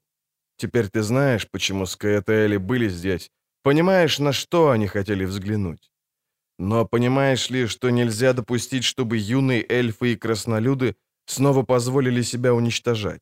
Понимаешь ли, что ни я, ни ты не имеем права участвовать в этой бойне? Эти розы цветут весь год. Они должны были одичать, а они, видишь, прекраснее, чем в ухоженных садах. В Шайер-Равет постоянно приходят эльфы Цири. Разные эльфы. И запальчивые, и глупые, для которых символом остается потрескавшийся камень, и разумные, для которых символ бессмертные, вечно возрождающиеся цветы. Эльфы, которые понимают, что если вырвать этот куст и спалить землю, то розы Шаэраведа уже не расцветут никогда. Это ты понимаешь?» Она кивнула. «Понимаешь ли ты теперь, что такое нейтралитет, который так взволновал тебя? Быть нейтральным не значит быть равнодушным и бесчувственным. Не надо убивать в себе чувства. Достаточно убить в себе ненависть. ты поняла?» «Да», — шепнула она. «Теперь поняла. Геральт, я... Я хотела бы взять одну. Одну из этих роз на память. Можно?» «Возьми», — сказал он после недолгого колебания. «Возьми, чтобы помнить. Ну, пошли. Возвращаемся к обозу». Цири вколола розу под шнуровку курточки. Неожиданно тихо ойкнула, подняла руку. Струйка крови стекла у нее с пальца в ладошку. Укололась. «Ярпин», — прошептала девочка, глядя на кровь, заполняющую линию жизни. «Венск, Паулье...» «Что?» «Трис!» — пронзительно крикнула она, сильно вздрогнула, потерла лоб. «Быстрее, Геральт! Мы должны им помочь! На коне, Геральт!» «Цири, что с тобой?» «Они умирают!» Она мчалась галопом, прижавшись ухом к шее лошади, подгоняя ее криком и ударами пяток. Песок лесной дороги взметнулся из-под копыт. Уже издалека она услышала крики, почувствовала дым. Навстречу, перегораживая тракт, к ней мчалась пара лошадей, волокущих за собой сбрую, вожжи и сломанное дышло. Цири не стала сдерживать каштанку, пронеслась мимо на полном скаку. Хлопья пены лизнули ей лицо. Позади услышала ржание плотвы и ругань Геральта, которому пришлось остановиться. Она вылетела за поворот дороги на большую поляну. А босс полыхал. Из зарослей огненными птицами неслись к телегам горящие стрелы, дырявя полотно, врезаясь в доски. Скаятаэли, визжа и вопя, кинулись в атаку. Цири, не обращая внимания на доносящиеся сзади крики Геральта, направила лошадь прямо к двум первым выдвинутым вперед фурам. Одна была перевернута на бок. Рядом стоял Ярпин Зигрин с топором в одной руке и самострелом в другой. У его ног, неподвижная и бессильная, в голубом, задравшемся до середины бедер платье лежала «Трис!» Цири выпрямилась в седле, хватанула лошадь пятками. Скаятаэли обернулись на ее крик. Мимо головы девочки засвистели стрелы. Она закрутила головой, не замедляя галопа, и слыша крик Геральта, приказывающего ей бежать в лес. Но она и не подумала. Наклонилась, помчалась прямо на целящихся в нее лучников. Неожиданно почувствовала запах белой розы, приколотой к курточке. «Трис!» Эльфы отскочили от мчащейся лошади. Одного она легко задела стременем. Услышала резкий свист. Лошадь дернулась, взвизгнула, метнулась в бок. Цири увидела стрелу, глубоко врезавшуюся пониже седла, у самого ее бедра. Она вырвала ноги из стремян, пригнулась к седлу, крепко оттолкнулась и прыгнула. Мягко упала на перевернутый фургон, забалансировала руками, прыгнула опять, опустившись на подогнутые ноги, около рычащего и размахивающего топором Ярпина. Рядом, на другом вазу, дрался Паулья Дальберг, а Реган, откинувшись назад и упершись ногами в доски, с трудом сдерживал упряжку. Кони дико ржали, топали, рвали дышло в ужасе от пожирающего полотно огня. Цири кинулась к Трис, лежащей среди рассыпавшихся бочек и ящиков, схватила ее за платье и потащила к перевернутому возу. Чародейка стонала, держась за голову выше уха. Совсем рядом с Цири застучали копыта, захрапели кони. Два эльфа, размахивая мечами, теснили к ней яростно защищавшегося Ярпина. Краснолюд крутился волчком, ловко отражая топором сыпавшиеся на него удары. Цири слышала проклятие, звон и стонущий звук металла. От горящего обоза отделилась еще одна телега. Она неслась в их сторону, волоча за собой дым и пламя, разбрасывая горящие тряпки. Возница бессильно свисал с козел. Рядом стоял Яник Брас, с трудом удерживая равновесие. Одной рукой он держал вожжи, другой отбивался от двух эльфов, галопирующих по обеим сторонам фуры. Третий, Скаятаэль, поравнявшись с лошадьми, на бегу всаживал им в бока стрелу за стрелой. «Прыгай!» — рявкнул Ярпин, перекрывая гул. «Прыгай, Яник!» Цири увидела, как к мчащейся телеге галопом подлетает Геральт, как коротким, экономным ударом меча сметает с седла одного эльфа, а Венск, подскочив с противоположной стороны, рубит второго, того, который стрелял в лошадей. Янник бросил вожжи и спрыгнул прямо под коня третьего Скаэтаэля. Эльф поднялся на стременах и рубанул его мечом. Краснолют упал. В тот же момент пылающий воз врезался между бьющимися противниками, разбросал их по сторонам. Цири в последний момент ухитрилась оттащить Трис из-под копыт взбесившихся лошадей. С треском вырвалась вага. Фургон подскочил, потерял колесо и перевернулся, раскидывая груз и тлеющие доски. Цири подтащила чародейку к перевернутому возу Ярпина. Ей помог Паулье Дальберг, который вдруг оказался рядом, и обоих прикрыл Геральт, вогнав плотву между ними и нападающими скаятаэлями. Вокруг телеги закипел бой. Цири слышала удары клинков, крики, храп лошадей, стук копыт. Ярпен, Венск и Геральт, окруженные эльфами со всех сторон, бились, как ошалевшие черти. Неожиданно дерущихся раскидала упряжка Регана, борющегося на козлах с толстым низушком в кафтане из рысьего меха. Низушек сидел на Регане и пытался заколоть его длинным ножом. Ярпен ловко заскочил на телегу, схватил низушка за шею и пинком выкинул за обрешетку. Реган пронзительно взвизгнул, схватил вожжи, хлестнул коней. Упряжка рванулась, телега покатилась, мгновенно набирая скорость. «Кругом, Реган!» — закричал Ярпин. «Кругом! Вокруг!» Телега вывернулась и снова ринулась на эльфов, раскидывая их. Один подскочил, схватил правую пристежную за удила, но не сумел удержать. Инерция кинула его под копыта и колеса. Цири услышала ужасающий крик. Второй эльф, скакавший рядом, наотмашь рубанул мечом. Ярпин уклонился. Оружие звякнуло по поддерживающему полотно фургона обручу. Инерция занесла эльфа вперед. Краснолюд вдруг сгорбился. Резко махнул рукой. Скаятаэль взвизгнул, напружинился в седле и тут же рухнул на землю. Между лопатками у него засел чекан. «Ну давайте, сукины дети!» — рычал Ярпин, крутя топором мельницу. «Который еще? Гони в круг, Реган, в круг!» Реган, тряся окровавленным чубом, сутулившись на козлах под свист стрел, выл как сумасшедший и безжалостно стегал лошадей. Упряжка мчалась по тесному кругу, создавая подвижную, пылающую огнем и полыхающую дымом преграду вокруг перевернутой фуры, под которую Цири затащила почти потерявшую сознание чародейку. Неподалеку от них плясал конь Венска, мышино-серый жеребец. Венск горбился, и Цири видела белые перья стрелы, торчащие у него в боку. Несмотря на рану, он ловко защищался от двух пеших эльфов, нападающих на него с обеих сторон. На глазах у Цири вторая стрела угодила ему в спину. Комиссар рухнул грудью на лошадь, но удержался в седле. Паулье Дальберг бросился ему на выручку. Цири осталась одна. Схватилась за меч. Клинок, который во время тренировок молниеносно выскакивал из-за спины, сейчас ни за что не хотел вылезать. Сопротивлялся, увязал в ножнах, как в смоле. В кипящем водовороте тел, в мелькании оружия, которое прямо-таки расплывалось в ее глазах, ее меч выглядел неестественно и чуждо медлительным. Казалось, пройдут столетия, прежде чем он выйдет из ножен полностью. Земля тряслась и гудела. Цири вдруг поняла, что дрожит не земля, а ее собственные колени. Паулья Дальберг, угрожая топором наседающему на него эльфу, тащил по земле раненого Венска. Рядом с возом пронеслась плотва, на эльфа налетел Геральт. Он где-то потерял повязку, белые волосы развивались, как на ветру. Лязгнули мечи. Другой Скаятаэль, пеший, выскочил из-за воза. Паулье бросил Венска, выпрямился, закрутил топором и замер.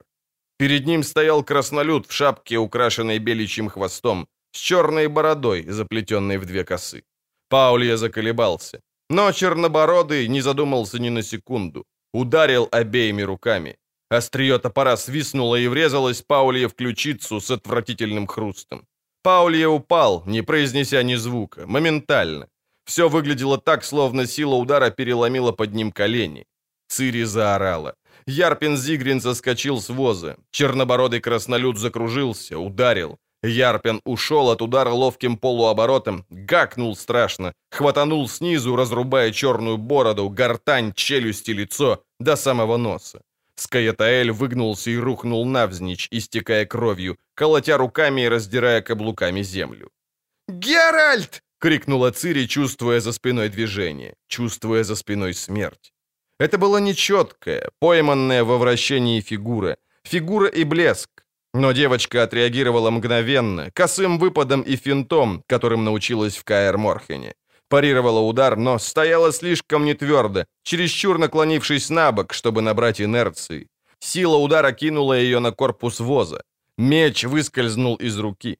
Стоявшая перед ней красивая длинноногая эльфка в высоких сапогах жестко скривилась, подняла меч, тряхнула волосами, рассыпавшимися из-под откинутого капюшона. Меч ослепительно сверкнул, загорелись браслеты на запястьях белки. Цири не могла пошевелиться. Но меч не упал, не ударил, потому что эльфка смотрела не на нее, а на белую розу, приколотую к курточке. «Айлариан!» — крикнула белка громко, так словно криком своим хотела перебороть колебания, но не успела. Геральт, оттолкнув Цири, широко хлестнул эльфку мечом по груди. Кровь брызнула на лицо и одежду. Красные пятна покрыли белые лепестки розы. «Аэлирен!» — душераздирающе крикнула эльфка, опускаясь на колени.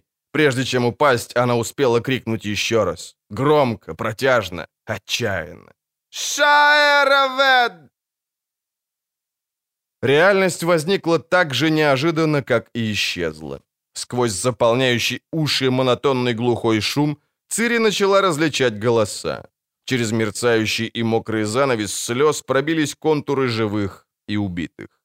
«Цири», — шепнул стоявший рядом на коленях Геральт, — «очнись». «Бой», — простонала она, садясь. «Геральт, что?» «Все кончилось. Помогли солдаты из Бенглиана». «Ты не был», — шепнула она, закрывая глаза. «Не был нейтральным». «Не был. А ты жива, и Трис тоже». «Что с ней?» Ударилась головой, упав с телеги, которую Ярпин пытался сохранить. Но она уже в норме, лечит раненых. Цири осмотрелась. В дыму догорающих фур мелькали силуэты вооруженных людей. Кругом валялись ящики и бочки. Часть разбилась, и их содержимое рассыпалось. Обычные булыжники. Девочка изумленно взглянула на них. «Помощь Демовенду и Зайдирна!» — скрижетнул зубами стоявший рядом Ярпин Зигрин.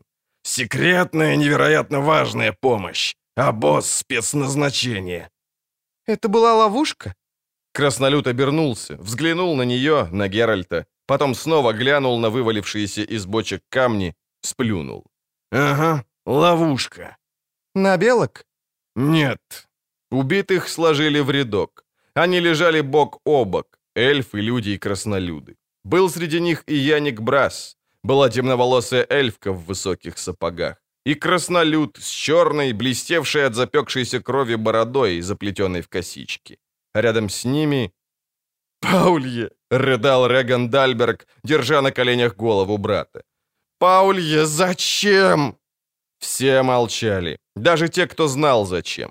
Реган повернул к ним искаженное болью, все в слезах лицо. «Что я скажу матери?» — простонал он. «Что я ей скажу?» Все молчали. Неподалеку, окруженный солдатами в черно-золотых цветах Каэдвена, лежал Венск. Он тяжело дышал, и при каждом выдохе на его губах вздувались кровавые пузыри. Рядом стояла на коленях Трис, над ними рыцарь в блестящих латах. «Ну как?» — спросил рыцарь. «Госпожа чародейка, он выживет?» «Я сделала все, что могла». Трис встала, сжала губы. «Но...» «Что?» «Они пользовались вот этим». Она показала стрелу со странным наконечником и ударила ею по стоящей бочке. Кончик стрелы разделился, расщепился на четыре шипастых крючковатых иглы. Рыцарь выругался. «Фредегард», — с трудом проговорил Венск. «Послушай, Фредегард». «Тебе нельзя говорить», — резко сказала Трис. «И шевелиться. Заклинание едва держит». «Фредегард», — повторил комиссар. Кровавый пузырь у него на губах лопнул, на его месте тут же образовался новый. «Мы ошибались. Все мы ошибались. Это не Ярпин. Мы несправедливо подозревали. Я ручаюсь за него. Ярпин не предал. Не пре...» «Молчи!» — крикнул рыцарь. «Молчи, Вильфред!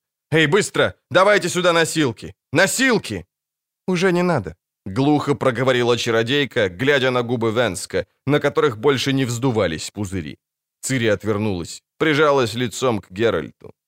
Фредегард выпрямился. Ярпин Зигрин не смотрел на него. Он смотрел на убитых, на Регана Дальберга, по-прежнему стоявшего на коленях возле брата. «Это было необходимо, господин Зигрин», — сказал рыцарь. «Война! Был приказ! Нам надо было убедиться!» Ярпин молчал. «Простите», — шепнул рыцарь и опустил глаза. Краснолюд медленно повернул голову, взглянул на него. На Геральта, на Цири, на всех. Людей. «Что вы с нами сделали?» — проговорил он с горечью в голосе. «Что вы сделали с нами? Что вы сделали из нас?» Никто не ответил. Глаза длинноногой эльфки были стеклянными и матовыми. На ее искривленных губах застыл крик. Геральт обнял Цири, медленно отколол от ее курточки белую, покрытую темными пятнышками крови розу, молча бросил цветок на тело белки. «Прощай», — шепнула Цири. «Прощай, Роза из Шаэрроведа. Прощай и...» «Прости нас», — докончил Геральт.